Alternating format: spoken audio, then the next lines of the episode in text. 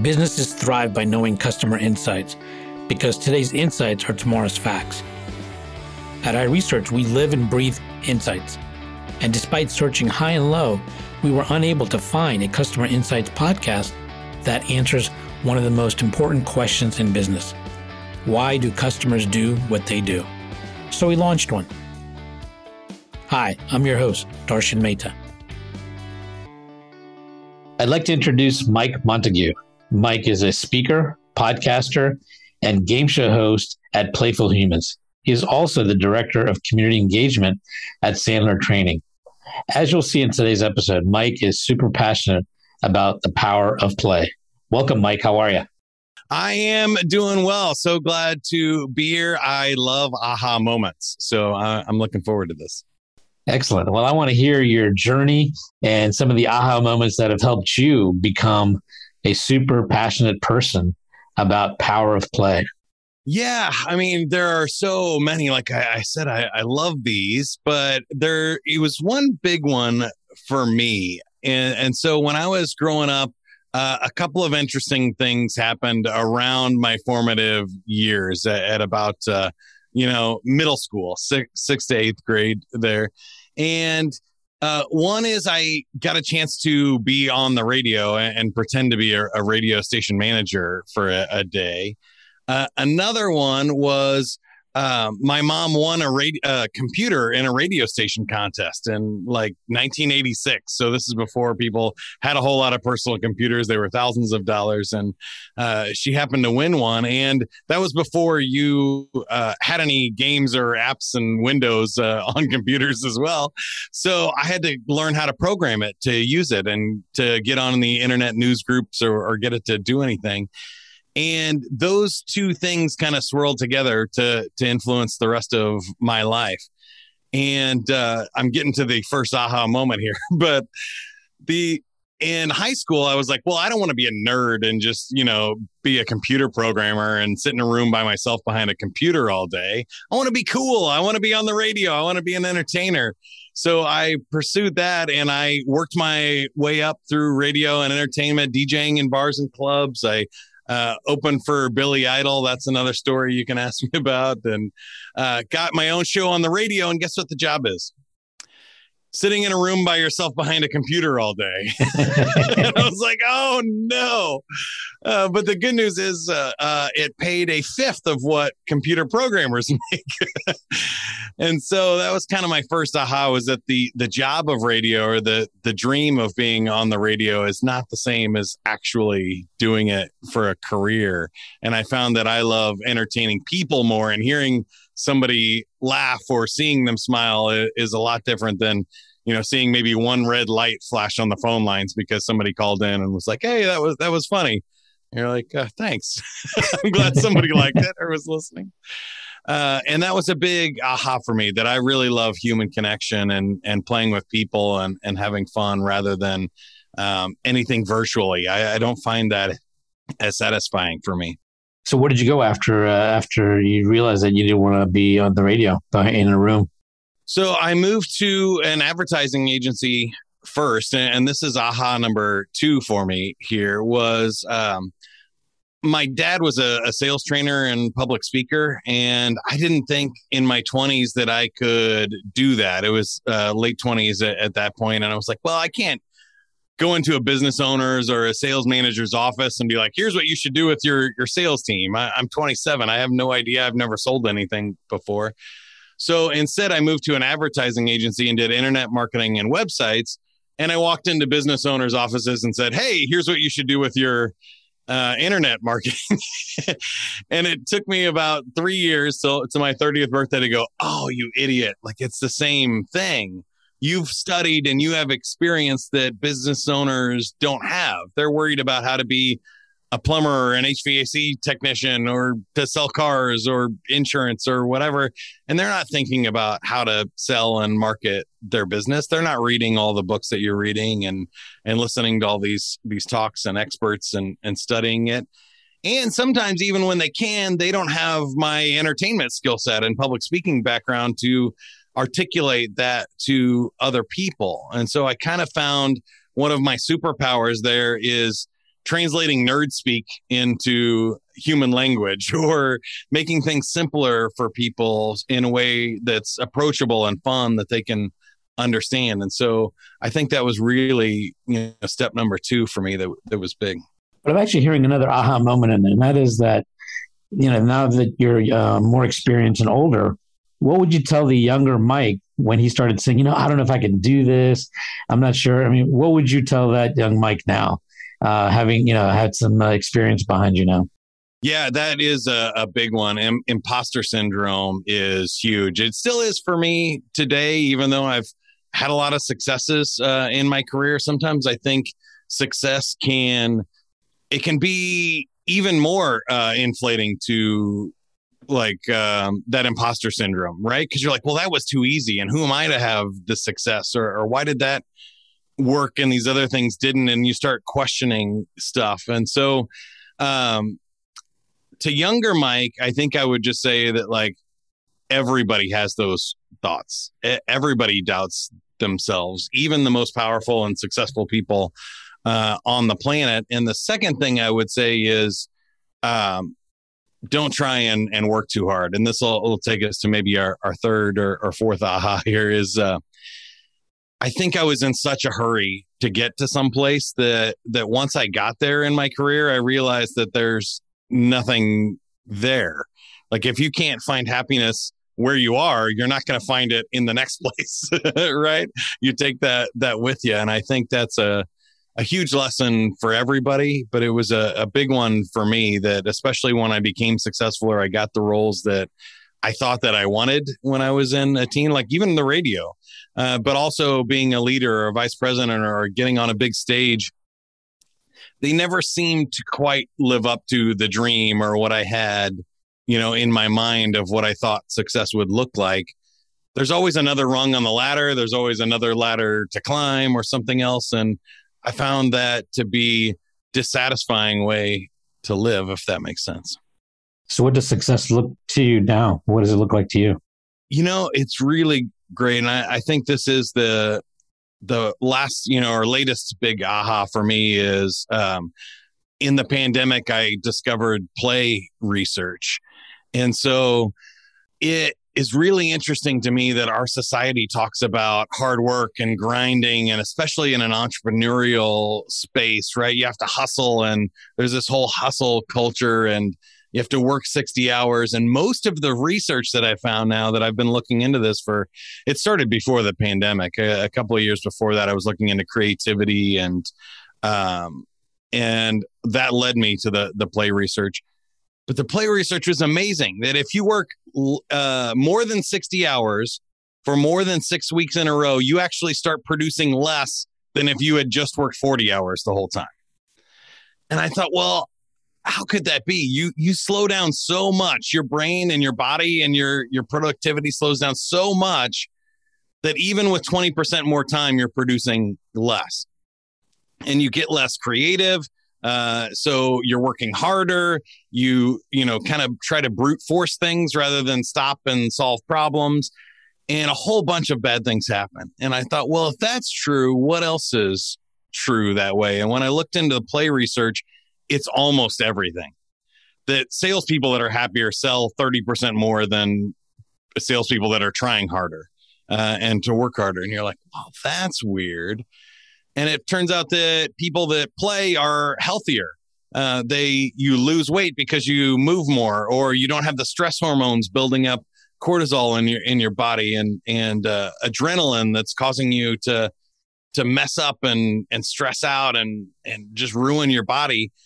Um, people that play more smile more, so they are ranked as more attractive and you know it's not a great thing but more attractive people get more job opportunities. They get more dating opportunities. Uh, they have all kinds of other advantages of being more approachable and getting uh, better work among teammates and things. Even when you just have a better attitude it creates this positive spiral that impacts all the rest of the parts of your life.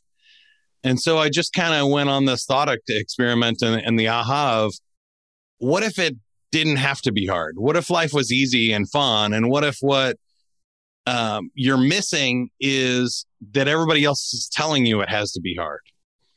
But in my life, the things that I love are the things that I get rewarded for and paid the most. I get paid when I'm playing, when I'm on stage in front of people, when I am uh, connecting with other human beings in, a, in an emotional way not when I'm doing grunt work and I'm filling out spreadsheets and, and stuff, right? Computers can do that faster than we can now. But what we really need is somebody to be creative and, and interesting. And, and that really was a big aha for me. So when you talk about the power of play and the playful human, tell me exactly what, what do you mean by that? Well, play is an interesting thing. And so I have a kind of a complicated definition, but I, I'd run through a couple of parts for you.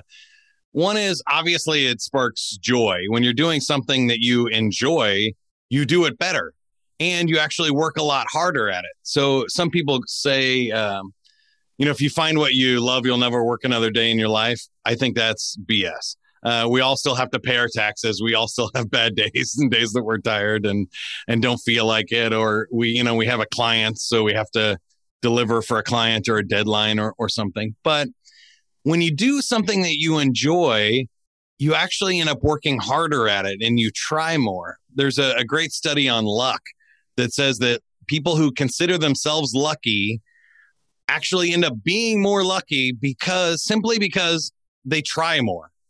So if somebody says, "Oh, I'm unlucky. I'm not going to win the lottery," they never buy a ticket, right? And if somebody says, "Oh, I am lucky," they they keep buying tickets and they're like, oh, that's weird. I didn't win this time. So let me try again. Uh, I should have won that because I'm lucky. And they end up being lucky simply because they're trying more. And play ends up in a very similar space where if you're being playful, you're attracting more opportunities. You're continuing to do it. I think about uh, when I was a kid, and I don't know if uh, Darshan, you had any of these uh, experiences growing up, but we would do very elaborate things to keep the play going right? You you would divide teams and you'd work as a team or we'd build a fort and we'd spend days or, or weeks um, you know building something in the woods or or you know building a snowman or a sandcastle. We did a lot of hard work to be able to play with our friends right and so we went, did a lot of soccer practices to be able to to get to the game, but we enjoyed all of that along the way. And I think that's what people are missing. They're missing that it's not all sunshine and roses. It's that when you're playing, you're engaged in this activity that is lighting up your whole body. Your your brain's on fire, your your body's in a positive, healthy stress state and not a freaked out emotional fight or flight stress state and all of those open up more possibilities for success for you. It's interesting. So, do you think play leads to the right mindset, or you have to have the right mindset to play? Ooh, uh, that's a good question. I would say play leads to the right mindset based on the scientific research. So, what happens is uh, when you start playing, your brain switches the chemical. So, when you're stressed out, you get that fight or flight adrenaline rush of like your body clenches up and rigid is the best way to describe it. Your brain focuses on the one best option to keep you alive and you lock in and even your eyesight narrows and your focus narrows in front of you and your body tenses up to be able to run or, or fight or do what it has to do when you're in a play state, the opposite is what happens. Your brain releases chemicals in the brain that are uh, natural opioids that open up your creativity and relax the body. So your body relaxes, your muscles get loose. You you're you're in that warmed up state, right? If you've ever played a sport, you know where it is where you start to get into that flow state and you're like, "Oh, I can move. I'm feeling great." I release all these positive chemicals that pain goes away, your brain opens up, your eyes open up, you look for more possibilities and you start getting more creative and more insights by opening up rather than closing up. And so I would say that you can play first. You can force it a little bit to get into that play state, but if you're waiting for your mindset to be playful, it's going to be uh, it could be a while, right? So I guess it's it's easier to play than it is to say I need this mindset. But I think what you're saying is once you start playing, that mindset kind of just comes in anyways, and then that's what leads to the other positive domino effects of the combination of the play and the mindset. Now, I will say there are some uh, thought experiments and things that people do in the play world to get you in the mindset first. And you do have to be willing to play. So, one of the aspects of play I didn't talk about yet is it has to be voluntary. You can't force somebody to play, just like you can't force somebody to fall in love with you or something. That's their own sure. emotional state. So, you do have to be open to a play experience in order to like it. We've all, you know, been at a comedy club or something when you're in a bad mood or somebody's trying to cheer you up and you're like, look, this isn't happening. I don't care how funny you are. I'm I'm upset right now, you know? Um, so I think that is a key to think about what are some possibilities? How could I be more creative or how am I looking at this the wrong way? And give yourself permission to let go of that stress. So I'm a big fan of mindfulness and meditation and other things to kind of get back to center. But sometimes center or neutral isn't enough. You want to get back over to that positive play side of, of joy and uh, eustress and some really cool things that happen when you're fully engaged. But I, I do think sometimes that mindfulness meditation or just thinking about what you're feeling helps you reshift that back to a more positive mindset.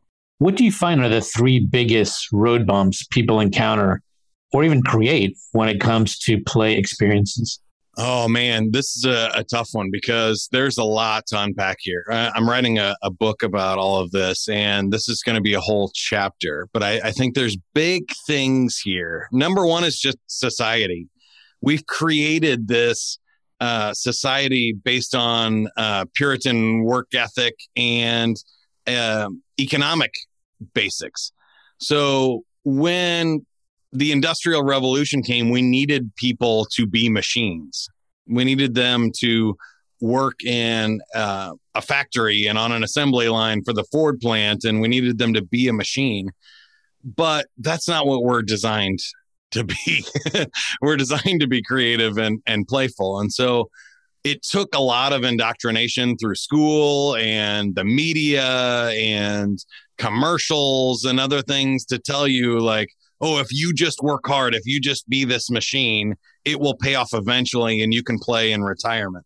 So it all started around 1900 that um, we needed people to be machines. But now it's been over 100 years of us selling that message. We really have to break that cycle and then say no longer we have machines and computers to be machines we don't need humans to do the the physical work of machines anymore we need them to be creative, spur connections, build cultures and, and values of people that computers can't do. They can't see connections of different ways to use objects or, or to be more um, innovative in a, in a process because that's not what they're designed to do.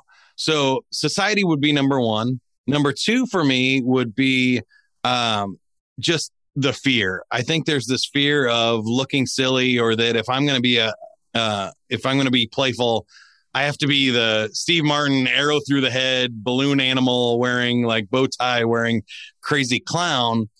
And that's not true. So I try very much to, and you've already seen here on this one, I haven't been really telling a whole lot of jokes or being super silly and, and obnoxious in this, but I can still be playful. I can still be open and be a professional and an adult. So that kind of takes me to to my third big one is I think there's just a thing about age that when we uh, start getting to a teenage years, we start worrying about what other people think.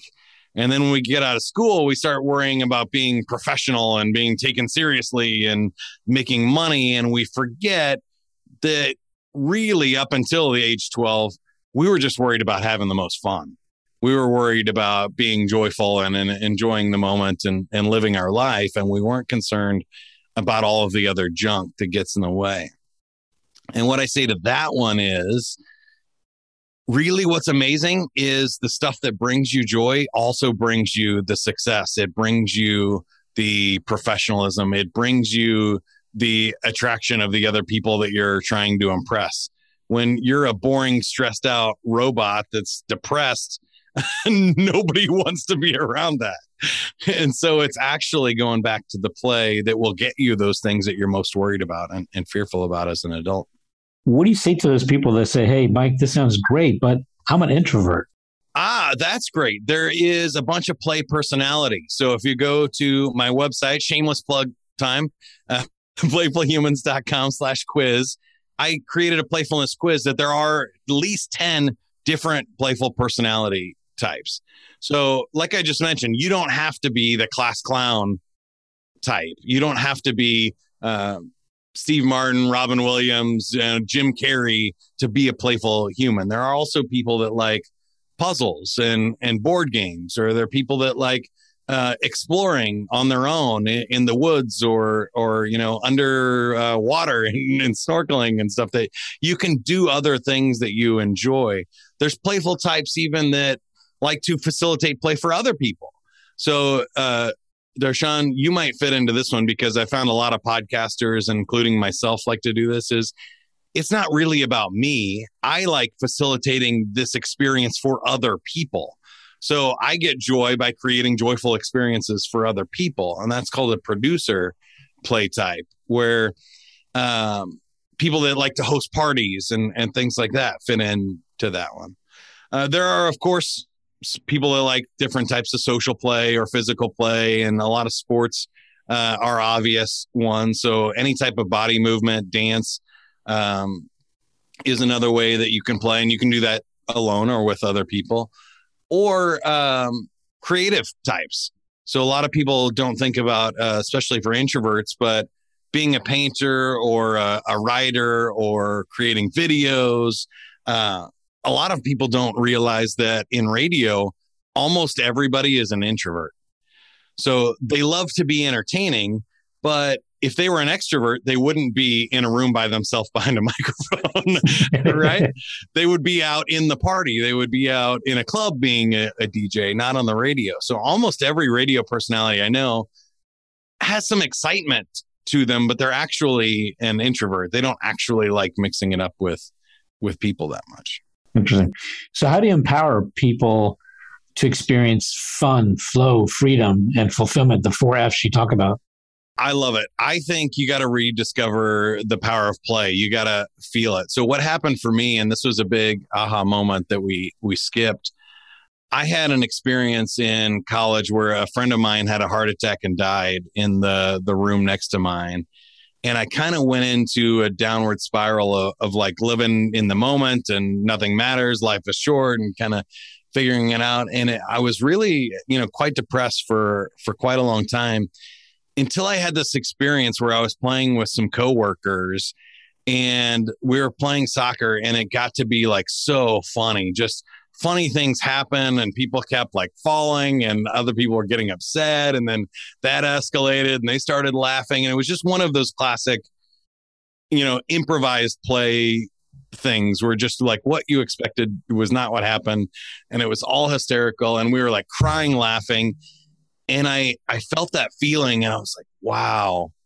I used to feel like this all the time when I was younger. I used to not have I wasn't stressed out, I wasn't depressed, I wasn't worried about what people thought of me. Like I was just in this moment of feeling good and that euphoria of play. Um, the Portuguese have a word for it. It's called desbundar, which is the the feeling of your inhibitions dropping during play where you're kind of become fully present and you're just like oh wow i'm living in the moment right now. And i think when you experience that feeling you can understand that that's the way life should be that that's the way that's our actually our natural state where we're living our best life. It's not when we're grinding and we're pushing and we're stressed and we're we're trying to make all this other stuff happen it's when we've let those guards down and we've really just allowed ourselves to have this moment of, of joy in life. So I like to try to inspire that in other people, and that will uh, hopefully trigger those memories for them so they can remember what their childhood experiences of play were. So, uh, Darshan, here's where I like to uh, do it. If you don't mind, do you want to play a game? Yeah, sure. And see Let's if uh, we can have some fun and, and laughs with people. All right, I have uh, three good uh, questions for you. This is survey says you've probably seen it on TV before. We surveyed 100 people. The the top answers are on the card. If you get one of the top answers, uh, you win. So, question number one: Name something that cats and men have in common. Cats and men have in common whiskers. Whiskers, there you go. It's on there. Uh, that is our number four answer. Love sleeping. Number one, being lazy, sneaky. I, I'm not sure I agree with that. Um, number five, likes petting. Uh, I think that's uh, a good answer. All right. Name a kind of place where people pretend to be paying attention. Um, cocktail parties. oh, that's good. Yeah. Uh, the get togethers are at number three. Um, I don't know. Movies d- was number four. That doesn't make sense to me. Uh, or a concert or a play. Why would you pretend to be paying attention? I guess, you know, maybe at a play you didn't like. Uh, but church and school were one and two. So I feel like the, those uh, definitely fit there. All right. Last one. This is one of my favorite questions. During a power failure, name something you can still turn on. Turn on your phone if it's charged. uh, there you go. This one must have. I mean, the questions were done in 2019, but phone didn't make the list. It didn't, uh, surprisingly. Flashlight, radio, water, stove, and spouse. Uh, spouse made the. There you the go. Number one, huh? uh, so I appreciate you playing. I think uh, playing. I love playing game shows with people. I run events for for corporate events or private parties or birthday parties and and things and it's amazing to me as you i always see that moment like uh, people come in skeptical they're not sure about it their guards are up and then there's that one question that makes everybody laugh or something funny happens and their guards come down and they get into it or the, the score gets tied and they start taking it seriously. And you see just their body and their emotions uh, and their face change and you go oh i got them uh, they they are into this. And and sometimes it takes five minutes and sometimes it takes 35 minutes, but usually by the end of the hour, people are, are always saying, man, that was really fun. We haven't done that in a while, uh, especially during the pandemic. Do you think that this lack of play is really what contributes to burnout? Yeah, uh, a hundred percent. Uh, there's been a ton of research that that shows that it does, but play deprivation is a huge problem in our our society, and it basically it creates all kinds of mental illness. So that could be serious stuff like uh, depression and and even um, uh, there's one research that Dr. Stuart Brown looked at like it creates psychopaths and serial killers that if they're deprived of play when they're they're children, they what happens is you lock into that one right answer. So under stress you get rigid and you think, okay, well the only way out of this is for me to uh, hurt myself or, or other people because you're not having options.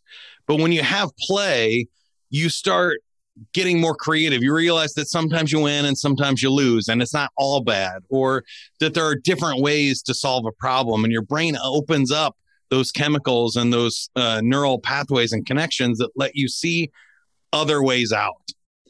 And so, what happens in burnout is you're like, oh my gosh, I have no choice but to go to work and grind and do this thing again. And there's no other options, and that I can't be happy doing anything else, or I can't get another job that I, I like better. I can't follow my dreams, or I can't get my boss uh, to recognize me, or I can't do this. And so we start limiting our options rather than opening them up. And so if we simply, uh, there's two things. One is play does that for our brains and bodies. We've already talked about that. Number two is uh, we build this conditioning and this resilience that allows us to get over the failure. So I've saved my my best aha for last year. Uh, I got a chance to open for Billy Idol when he was here in Kansas City in about 2006, and I worked for the retro radio station. His opening act got sick, and they called and said, "Hey, do you have anybody that would, you know, could play music before the show? We need to to kill about an hour." And uh, I got volunteered because I was the only one that does live stuff. I told you the rest of them are introverts; they don't want to go to a concert with thousands of people and, and be on stage. So I talked to Billy Idol and his manager before the show, and they said, you know, play a lot of rock music. It's a it's a rock show. Uh, don't play any Billy Idol songs because we're gonna play those later. Sure, yeah, and you know, play whatever you play on the the radio and and do your thing. I said, perfect. Uh, I can do that. uh, this is Billy Idol in the 2000s, so it's not like peak Billy Idol. It's all like soccer moms and and old, you know, 30, 40 year old uh, moms coming to see Billy Idol. And I was like, this is my crowd. I, I can crush this because uh, I, I, love the 80s and stuff. So I was playing songs like uh, Jessie's Girl and uh, 867 5309, Jenny. Uh, and all kinds of what I thought was 80s rock that I associate with Billy Idol about three songs in, and the manager comes out and goes, I thought we said play rock music like the Rolling Stones. And that's when panic set in because I was a club DJ, and this is before Wi Fi or anything. I only had the CDs that I had brought with me. And I don't know if you've ever paid attention, but there's about two rock songs that people dance to you shook me all night long and pour some sugar on me. and that's it. So I played those two songs. and then I was desperately looking for other rock music. I found a Rolling Stone song. So I played that. I found an Aerosmith song. I was like, that'll buy me some time. And then I kind of played four rock songs in a row. I was like, okay, I can probably switch back to the retro music and stuff now and buy myself some more time because I literally I was out of out of song. So I played KC and the Sunshine Band. It was do a little dance, make a little love, and get down tonight. And I like that because I can make the joke like not in that order. Save the making love for the end of the night, but you feel free to do a little dance and get down if you want to. And I play the song and the lights come down, uh, the music goes off, and I'm fired live on stage in front of uh, about five thousand oh, people. No. I look over to, to the side, and the manager's like, "You're done." Wow and I was just like, oh, I don't even know what to, I, I can't do anything. I, I don't have a microphone or voice or anything. So I just pack up my stuff. I slink off stage. I do not collect my $200. I did not pass go. I just uh, get out of there. But what happened from there was I became a bulletproof performer. There's nothing on this podcast that can happen today that can be worse than that. Uh, there's nothing that can go wrong in a, a, speech or a sales training or a game show that's going to be worse than getting fired by, by 5,000 people in front of 5,000 people. And so uh, that's what I was talking about there, where if you play, if you take those opportunities, if you try some things, you learn how to overcome difficulties. You, you build your physical and mental conditioning that when you have bad days, you go, oh, well, that's not that bad. I can get over that. Or I've had worse. Or I, there's going to be a new opportunity. I win too. And all of a sudden, all of those other problems start to feel smaller. And when you do that, that's how you get past stuff and how you keep moving along and you get out of those negative cycles. The one thing I've learned is that when you're having a bad moment, you just kind of tell yourself, you know, it could always be worse, right? yeah, that's true. It can always be worse, and it's always going to get better too. You know. Yeah, and and going back to something you said earlier, the one of the revelations I had not that long ago was I've decided that when I meet someone new, I really try to find a way to make them smile and make me smile because that creates a win-win situation. And I think that's going back to kind of what you're saying is having fun, and that just makes and it's amazing what a difference that makes in the connection you make with people as a result of that. Well, yeah, but here's uh, what I think just to add on to that is it's actually a lot bigger than that for me because I agree. I love like Patch Adams. And when I saw that movie, I was like, he was trying and he was playing with the idea of how fast can I make a human connection with somebody. And I try and do that in my life too. But once you get them smiling, I mean, the good always wins because people who are worried about scarcity and trying to take or how can i use this person or or what can i do to get them a return on their investment and they're trying really hard is uh, people don't want those people to win people don't want to help them right if you act like oh i'm the biggest baddest thing anybody's ever seen and i'm the most successful in my career and i talk about how great you are people don't like that. They want to knock that person off the pedestal. They go, "Oh, well, he's already got more than I do. I don't need to help him." But if you struggle, if you laugh, if you play, if you, you know, build other people up, people want you around. They want to give you opportunities. They want to help you out. They go, oh man, I want to see uh, Darshan succeed because uh, I like him and he's awesome. And so you get more opportunities. It creates a synergistic effect that is much more powerful than even that first connection is they want to introduce you to other people and give you referrals because um, they know that you're going to make those people laugh and you're going to make them look good for introducing you to those people. Yeah, absolutely. I think that's one of the things you talk about, right? In your uh, in some of your uh, speeches and stuff. And that's the thing a little bit about social selling, correct? Yeah, I mean, uh, that's the whole idea is to be a go giver. That's a book by Bob Burg. Uh, but even on social, there's no dislike button, right? So if you want to go viral, you have to do things that people like that makes them feel good. So uh, I do sales training. We've mentioned that, right? If I put, put a post and go, "Hey, are you missing quota and terrified that you're going to lose your job as a salesperson?" Nobody's going to go like, "Yep, sign me up." That's let me tell all my friends that that's me, right? They can't relate to that. But if I can talk about positive things, if I can make it playful, if I can make jokes about what it's like to be a salesperson, or I can do something relatable that makes them feel good and raise the stature of salespeople, then they'll like that and they'll share that with other people. And, and that's how you create these networks of people that are helping you. And we're all helping each other build each other up. That's fun. Are there certain things you try to do on a daily basis that hone your imagination, creativity, humor, spontaneity, and sociability skills? Man, you hit my my big five there. There is a couple of things I I try to do. So, number one, I think it is um, I try to create more than I consume. So that's another thing in our society we didn't talk about earlier, but if you're just watching Netflix and, and doom scrolling on social media, you're not going to have a great day. You're, you're not going to have fun. It's been proven that's going to make you more depressed. So if you shut that off and instead you make something, if you post on social media instead of reading it, good things happen. You, you're creating something, you're adding value to the world. Um, if you make a video uh, instead of watch one, good things happen. If you uh, shut all of that off and you just go play outside, go for a walk, uh, better things will will happen for you. So I think number one is create more than you you consume. Number two for me is um, managing your expectations, uh, and this is one that I still struggle with and I get sucked into a lot, but all of the commercials and all the advertisements and programming we see these days is designed to make us want more and buy more and try to consume more. And so, if you can find a way to um, lower your desires, you end up getting more than you expect. If you expect and think that you deserve the world and you deserve to be Jeff Bezos, you're always going to be disappointed. There's always going to be somebody richer, you know, uh, better looking, who has more friends or whatever. You're never gonna gonna find that. But if you can find a way to want less and manage your expectations and be grateful for what you have, I think that adds uh, a lot to your happiness level. And then the next thing for me is to um, try to. Uh, this is another book from from somebody else. I forget the author's name right now, but have you ever heard of Hell Yes or No?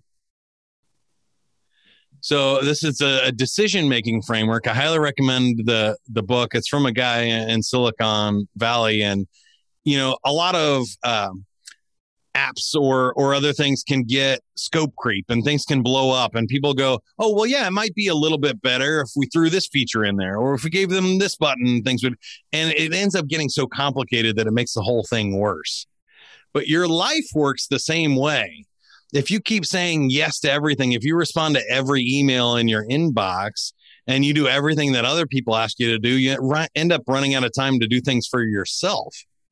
And so when I think about the type of job that I want or the podcast that I uh, want to appear on or um, even what I want for dinner, if I want to go uh, do something with my friends, it should be a hell yes. Your life should be like, yes, I'm in. This excites me. It brings me joy. It's a hell yes. Otherwise, it should just go in the no bucket. Just skip it. Right. If it's just going to be another routine thing, let me check this off the box and let me enter, you know, uh, clear my email so that I can go home for the day. That's a, that's a no. That doesn't need to be there. And so I think the more you can say no to things and people that wear you down, that drains your energy, that that sucks the life out of you. And you can say hell yes to the things that bring you joy, that excite you, that you're passionate about, the more happiness you'll feel long term. And I, I think that's a, a big, big thing. Are there any areas of play that you're researching or are there new types of play you're exploring? I always try new games. I'm always open to to checking out like a new board game or uh, a game show on TV, and I'm kind of reading the history of game shows. It's really interesting to find out um, what makes a game interesting, right? Like, why is Family Feud interesting to watch on television? And I think I've narrowed it down. I found some cool new research here. I was helping the University of Colorado with the project, and um, the researcher, the doctor said, uh, play is a movement between chaos and order. So if you think about like a ball is a really simple thing to play with. Every uh, mammal on the planet will play with a ball. And a ball is interesting because, you know, when you bounce it, especially, you know, outside in an unlevel surface, you never know what's going to happen. There's a chaos element to it, right? And so being able to catch this ball or to, you know, throw it somewhere that I want or things is a movement between chaos and order. And when you see that with Family Feud, it's there, they have the order of the answers that everybody else said but they also have this chaos of we don't know what this contestant is going to say right and so when we balance chaos and order together it creates a magic in our life that i think is really powerful and far too many people are focused on the order side of that they want to control everything they want everything in nice neat boxes and for it to be clean but what makes life interesting is when you spill stuff uh, when you trip and fall when you make a mess when uh, you burn the food and now we have to improvise something else for dinner. That's what makes it interesting. And I've really been trying to focus on that movement and enjoying the movement between chaos and order in my life. Interesting. I think that might be behind with the success and the popularity of Wordle. Have you been playing that? Yeah, I mean, Wordle's a great example like that, right? When those tiles reveal whether you got, you know, yellow or green, it's that moment of you know the chaos is going to sort into some sort of order and it's going to be unexpected right. for me but uh, the other one i think about uh, have you ever seen the wall uh-uh. The wall is basically a big plinko board right? They put balls in the top and they bounce down in different directions and we don't know whether it's going to land in one dollar or a million dollars. Right. So it's this moment of chaos that we get to watch safely you know without being in physical harm and see what happens and that that spontaneity of that ball bouncing either direction and somebody, you know, winning a dollar or losing a million dollars or gaining a million dollars makes it interesting. well, I've discovered two other games since then. Uh, one is called Cross Wordle. We actually have to go backwards. So you actually get the word, but then you have to figure, you know, go backwards up. And another one is Nerdle, which is not words, but it's math oh, math is interesting. I saw Star Wars Wordle uh, came out today too, and they're made up words from Star Wars universe. Yeah, that's oh interesting. And so some parents are using Nerdle to help their uh, kids learn math, and they're enjoying doing that because again, as we're talking about, you know, brings learning and fun together, and they're actually doing quite well in math. That's the best way to learn. Yeah, yeah. So, who in the world of play and having fun would you love to have lunch with and why? I mentioned him already, but I think growing up, my favorite comedian was Steve Martin. Uh, my mom had one of his comedy albums on, on record when I was a kid. And uh, my even my, my grandma and my family just really loved his movies and, and his comedy. And he's an interesting mix, like I am, between nerd and comedian. And so I love somebody that's really intelligent, but is also not afraid to be silly. Uh, that's what I love when you when you said nerdle. I was like, man, you're speaking my language. like somebody that is a nerd and playing games at the same time is brilliant. And I think getting to just see the real Steve Martin uh, at a dinner, you know, not on on television or something, would be really cool. Yeah, yeah. Well, check out Nerdle.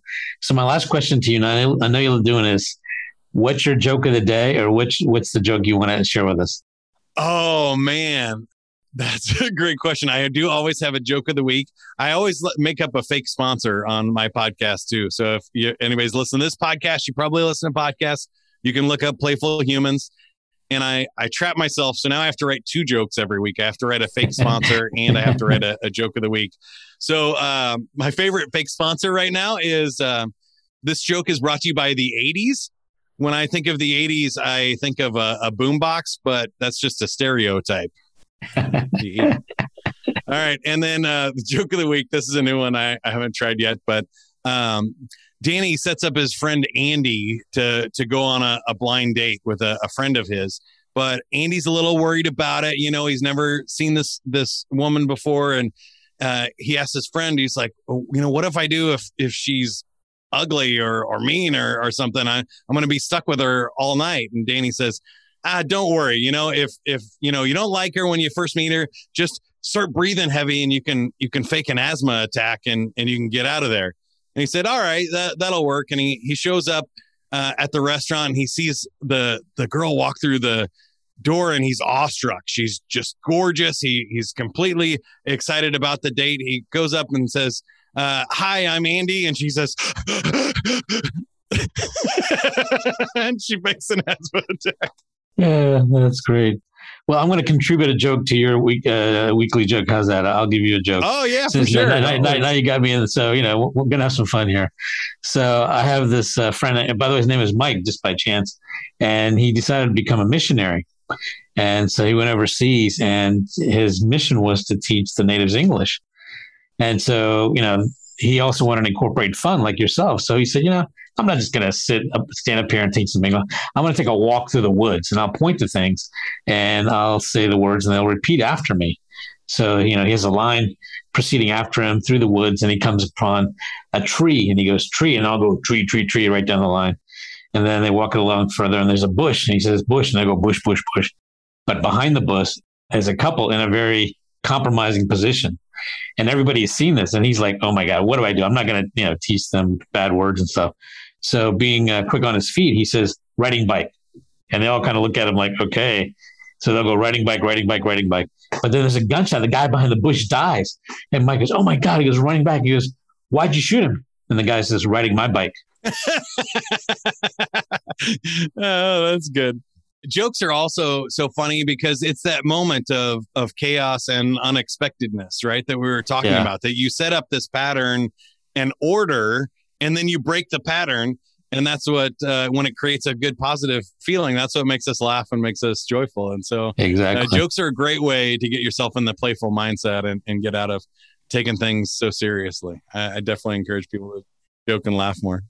Well, Mike, thank you very much. This was fun. I enjoyed it and uh, had some fun, and I look forward to you know continuing a conversation, and uh, we'll have some more fun again. I love it. I look forward to hearing more ahas. Thanks. Thanks a lot. Have a great day. Getting to AHA was brought to you by iResearch.